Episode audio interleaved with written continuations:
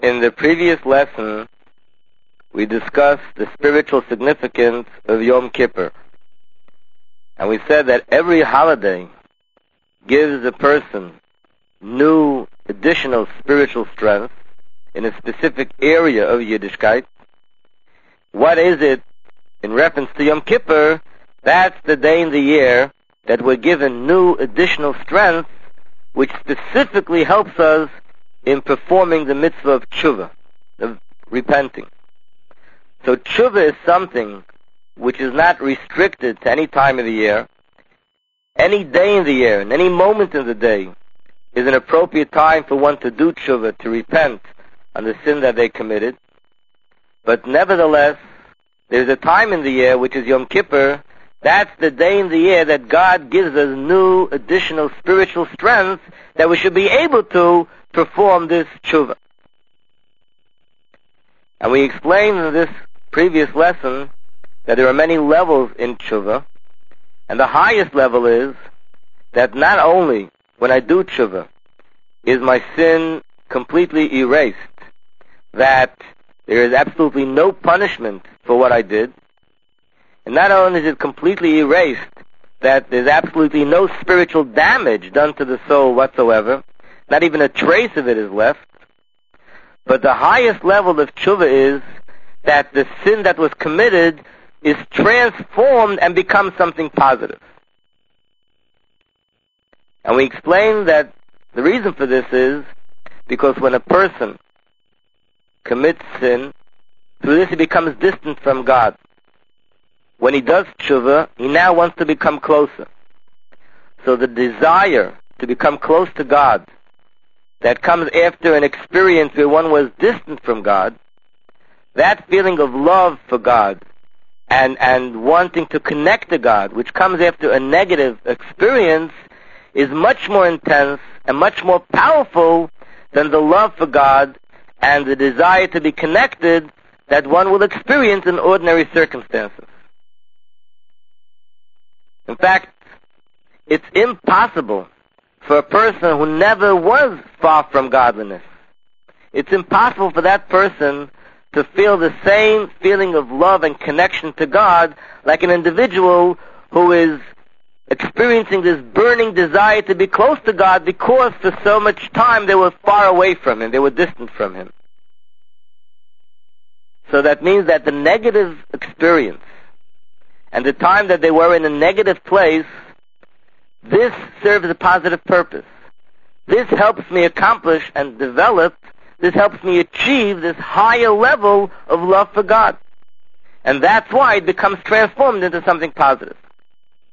In other words, the person does tshuva, and after they tshuva, they have this ordinary level of love for God, then the negative experience, the sin, does not become something positive. Why? Because it's not serving any positive purpose. The love for God that I'm experiencing now, I could have experienced even if I never would have done sin in my life. But if a person does tshuva, and in the process of tshuva, they develop such a burning love for God, such an intense desire to be connected to God, the kind that it's impossible to feel and to experience unless you've been far from Him, then that distance that the person had from God and that sin that they committed, that becomes something positive because only that is responsible for this higher and more powerful love for God that they're experiencing now. However, there's a question, and this is what we'll be discussing in today's lesson. True, that sin and that negative experience is responsible for the strong feelings of love that I'm experiencing now. But how is it possible for the sin to be transformed into a merit, especially the way Hasidus and mysticism define sin. For example, if a person ate food which is not kosher, it says in Hasidus, and we've explained this in one of the earlier lessons, that this means that the spiritual chemistry of this non-kosher food is sholosh klipas which means it's exclusively klipa. It's absolutely made up of this negative element, negative force, and there's no godliness in it. If a person eats food which is kosher, that's not holy, it's just kosher. This kind of food also has a klipa element in it. But it's the kind of klipa element that if I eat the food the right way, it can be elevated and it can become godly. If I make the blessing before I eat the food, and I make the after blessing after I eat the food, and I eat it properly in a refined way, then by doing this, I can activate the godly spark in this food, elevate it, and this food, which originally was klipa, can now become transformed into something holy, something godly. But food which is not kosher, if I make ten blessings on it, it's not going to help. Why? Because it doesn't have this godly element in it. It's just exclusively klipa. So no matter how good I eat it, and how refined I am when I eat it, and how many blessings I make on it when I eat it, even if I'm not even aware that it's not kosher, but the chemistry of non-kosher food is such of gimel klipas hatmeyas. There's no godly spark in it, and therefore it cannot be elevated. So if this is the case, how is it possible that when a person does tshuva, the treif food is transformed into something which is positive, into a merit? If it has no godliness in it, how can it be transformed into something positive? It's like saying that a person who is not intelligent, if you work with him, you can eventually develop his brain and can become a brilliant genius. But you can't make a piece of wood into a genius. It just doesn't have that chemistry, it doesn't have that ability. And the answer to this is as follows. It says in the Torah, Kilo alalechem levado yichya adam. Ki akol meitze pi Hashem yichya adam which literally means a person doesn't live by the bread, but by the energy from God's mouth. Which means that don't think bread is what gives you life, it's God that gives you life. The Arizal, one of the masters of mysticism, Kabbalah, he explains it in the following way. That person doesn't live on the bread alone, but he b- lives on the God's energy that's in the bread. In other words, the Torah is telling us, yes, the bread gives you energy, but it's not just the technical features of the bread that are responsible for that energy, but it's the fact that there's godliness in the bread, and that godly spark that's in the bread, that's what gives you life. That's where you're getting your uh, life from. So he asks the question, if this is the case, then why do I have to eat bread for? If it's the godly spark that's in the bread, everything has a godly spark in it. Otherwise it couldn't exist. So we also have a godly spark within ourselves. And that supports us and keeps us in existence. So why do I have to eat a piece of bread to get the godly spark when I have a godly spark within myself? And the Arizal answers that it's true, we do have a godly spark, but we need the godly spark that's in the bread because the godly spark that's in the bread is higher spiritually than the godly spark that's in the person. How's that? The person is greater and has much more capacity than a piece of bread. And the answer is, and here's a basic principle that is very basic and fundamental in all of Hasidic philosophy, at kol ha-gavoa gavoa biyoser yored lemata mata biyoser which means that which comes from a higher place descends lower. So the lower something descends and the lower something is found, this is an indication that comes from a higher source. There's an analogy which is given that if you have a wall with many layers of bricks and the wall falls down, we'll find that those layers of bricks that were on the top of the wall they will fall much further away from the initial place where the wall was standing. Those layers of bricks that are on the bottom part of the wall, they're going to fall pretty much close to the original place where the wall was standing. In fact, the higher something is in the wall, the further away it's going to fall. The analogy is that the higher the source in the spiritual realm, the lower it'll fall in this physical realm. So when we see something in the physical world which is lower, like bread is lower than a human being, this is an indication that the spiritual energy, the source of the spiritual energy which is in the bread, comes from a higher place than the source of the spiritual energy that's in a person. For example, if someone throws a rock and the rock falls 10 yards away, throws another rock and that falls 50 yards away, one would ask a question, which rock is closer to the person? Of course, the one that's 10 yards away is much closer than the one that's 50 yards away. But then you would ask another question. Which rock requires much more energy to get it there?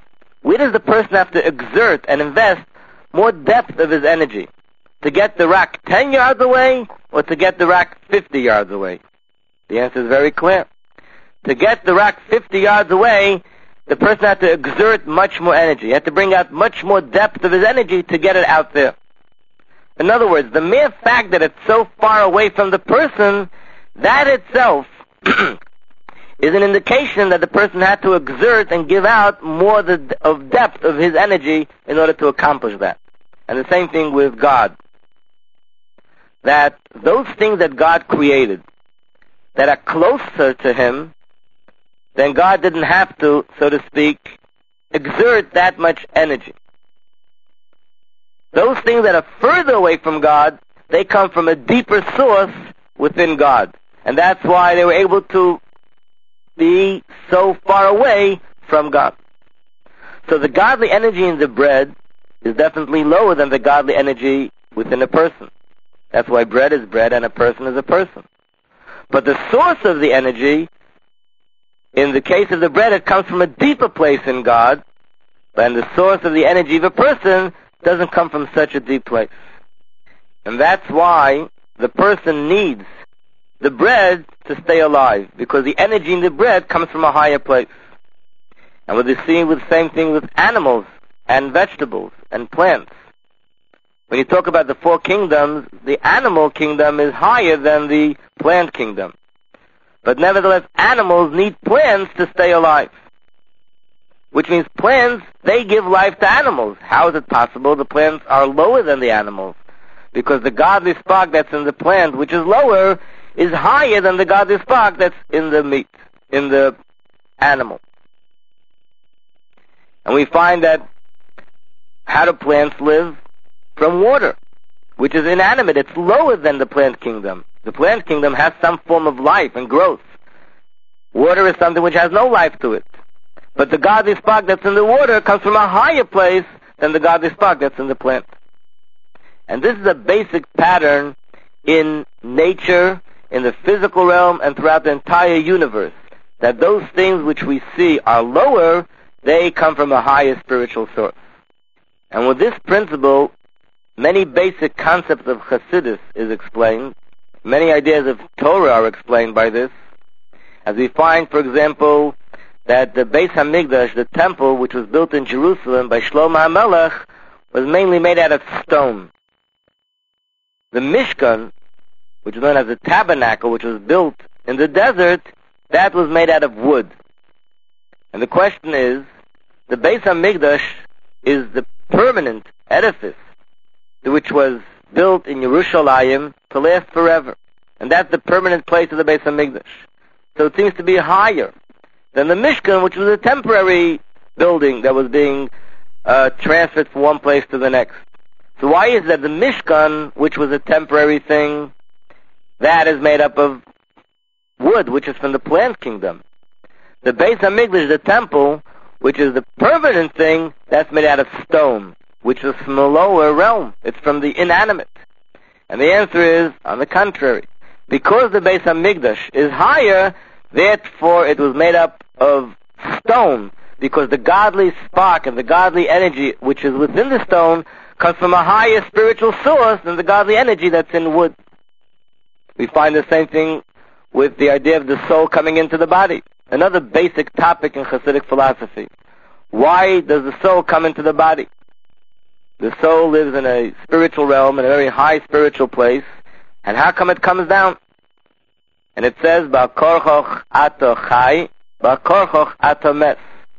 That the soul goes into the body against its will, but it also leaves the body against its will. Which means the soul has a desire to come down into the body, and at the same time, the soul has a desire not to come into the body. Why is that? Because the soul wants to be in a higher place, in a spiritual realm, which is closer to God, and therefore doesn't want to come into the body. So why do we say that the soul also has a desire to remain in the body? And the answer is because the body is lower than the soul. The body is physical, and the soul is something spiritual. So the godly energy that's in the body comes from a higher spiritual source than the godly energy that's in the soul. So the soul wants to go into the body to be able to gain that higher level of spirituality which is found in the body. Another major subject in Hasidic philosophy is the idea that God wants the world to operate in a pattern of nature and not by miracles. And God wants us to live a life which is connected to nature. That's why we find when the Jewish people were in the desert, they did not want to leave the desert. They did not want to go into Israel. And on the surface it seems that it's because they were afraid they won't be able to conquer the land. But in Hasidus and in mysticism it explains that these are very great people, and very spiritual people. What they were afraid of was something else. They were living in a life where godliness was totally revealed. There were constant miracles. Food they had coming from the heaven, man. Clothing they had also in a miraculous way. It grew along with them. The clouds cleaned the clothing for them. As far as water is concerned, they also had that in a miraculous way. There was a well that traveled wherever they traveled. How could a well travel? This was a miracle. So they were surrounded by miracles. And you can imagine how they lived in an atmosphere which was totally spiritual and godly. Then they had to go into Israel. It wasn't just a change of location. It wasn't just a geographic change. It meant a new way of life. Living by nature. From now on, you have to work in the field, you have to plow the field, and then you have to do everything that has to be done in order to get food, which meant they were going into a new way of life following nature. That they didn't want. But they were punished. Because God specifically wants us to live in a lifestyle of nature. Why? Again, the same concept. Miracles are much higher. Nature is something which is lower. It's more of a concealment of godliness. You don't see godliness so clearly in nature. But because it's lower, the source of the godliness that's in nature is much higher than the source of the godly spark that's in a miracle. So therefore God wants us to live within the realm of nature, and by doing that we're able to gain a higher level of spirituality.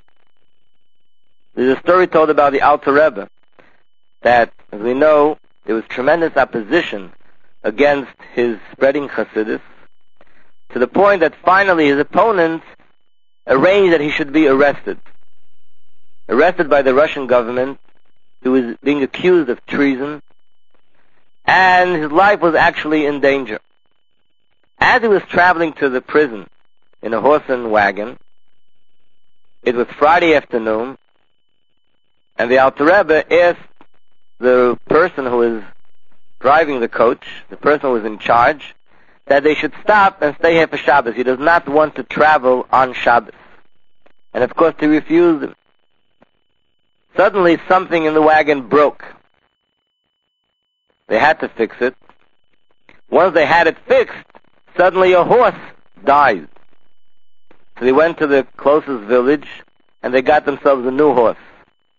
Now they had two horses, and for some strange reason they would not move from their place. They couldn't get the horses to move. Finally, the man in charge realized that this is a holy person, and he doesn't want to travel. We're not going to get too far. And he begged him, please allow the horses to take us at least to the nearby village. I don't want to spend 24 hours here on the road. The Alter Rebbe said, no, I don't want to travel any further. And he finally agreed that the horses should move and bring the wagon to the side of the road, near a tree. And that's exactly what happened. A similar incident happened when he was in the jail, they used to take him for questioning. And in the jail, he was in a little island. They had to take him to the mainland for questioning. So one time when they took him over with a little boat from the island to the mainland. It was at night, and there was a moon outside. The Alter Rebbe wanted to perform the mitzvah of Kiddush Levana. Once a month, we make a special blessing over the new moon for the new month.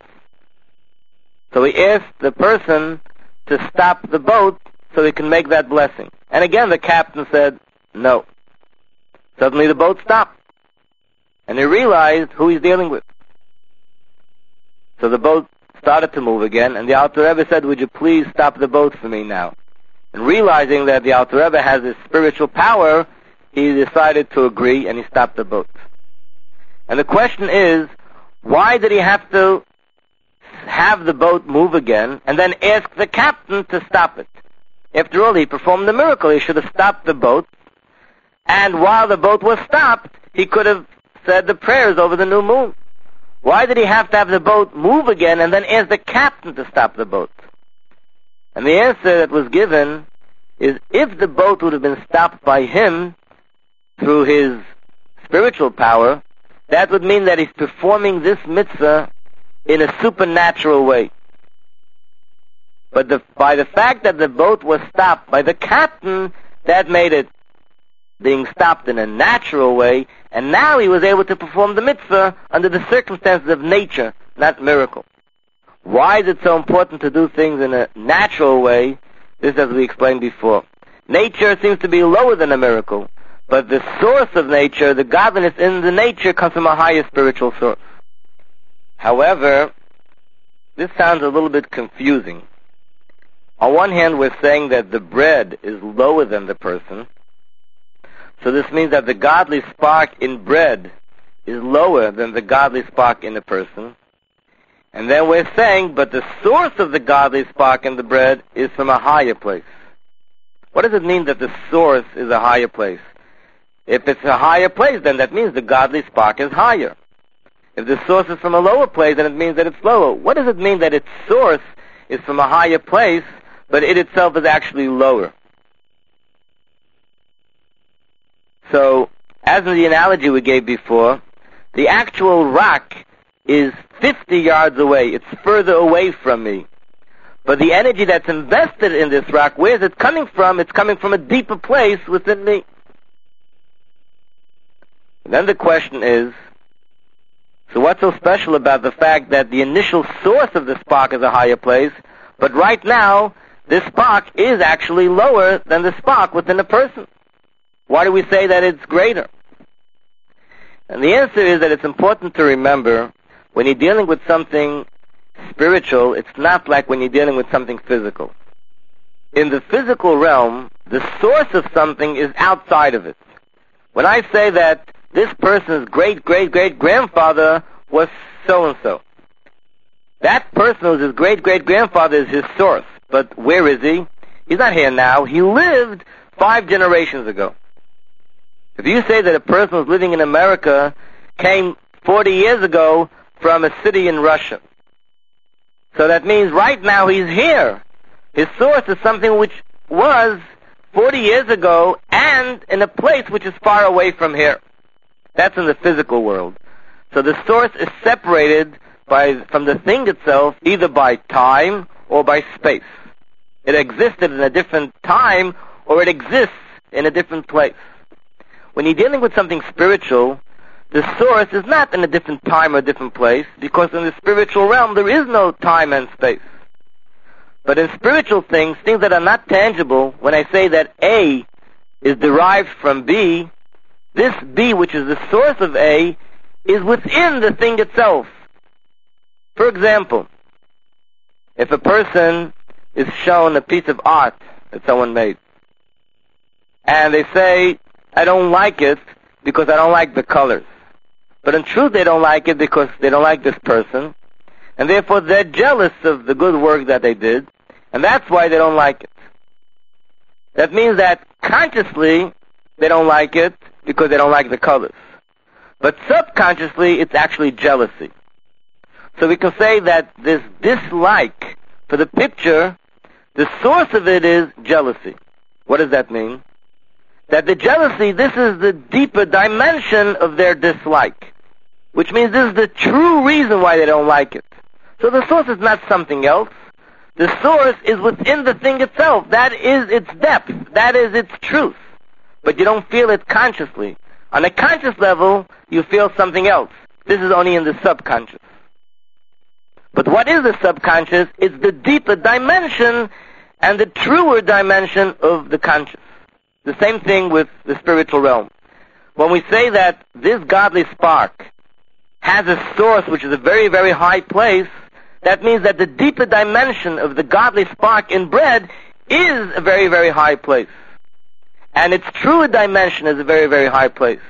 So therefore, the bread has in it an aspect which makes it greater than the person. So on one hand, the bread is lower because on a conscious level, the godliness in the bread is in a lower level. But in the subconscious and the deeper dimension of this godly spark, it comes from a much higher spiritual place. According to this principle, that the higher something is, the lower it falls, what would be with the godly spark that's in a sin? Everything in the world cannot, anything in the world cannot exist without godly energy. So even food which is not kosher must also have godly energy in it. Otherwise it couldn't exist. So why do we say that food which is not kosher has in it sholosh klipas atmeis, there is no godly energy in it? It doesn't mean there's no godly energy. Again, otherwise it couldn't exist. It means that the godly energy in it is so concealed, it's as if it doesn't exist. Like a person who's, God forbid, in a coma. The person is considered alive. But the life is so concealed, so unconscious, it's as if the person is not alive. When the person is unconscious, in a milder state, like sleeping, or even fainting, you do something and you wake the person up. But when a person is unconscious, God forbid, in a condition of a coma, then the life in the person is there, but it's such an unconscious state, there's nothing you can do to wake him up, and this is his condition. So the godly spark in food is also there in a concealed state if his food is kosher. But by making the proper blessing and doing the proper things, I can activate it and elevate the godly spark in the food that's kosher. But the godly spark in non-kosher food is so concealed, it's as if it doesn't exist. And that's why we say there's no godly spark there, but it actually is. So when a person does the kind of tshuva that transforms the sin into a merit, what does it mean? that this unique kind of tshuva has the power to activate even the godly spark that's in something which is sin. And therefore, when this is activated and brought out in the open, it can be transformed into a merit. It's like a person who was, God forbid, in a coma for 30 years, and then some new method in medicine was developed, and the person is woken up. Being that there's life there, it can be accomplished. So being that there is a godly spark in sin, Therefore, it can be activated if I do this special kind of tshuva. Then there's another point. If there is a godly spark in something which is sin, being that it's so low, we must say that it comes from a very high source, much higher than the godly spark in ordinary things, because it came down so low. Why is this non-kosher food considered treif, sin?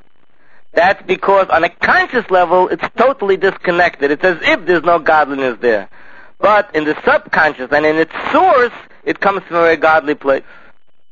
So when a person activates the godly spark in, in sin and elevates it by doing this special tshuva, not only that he has godliness in him, but he has an element of godliness which is greater and much greater than the godliness within everything else in creation.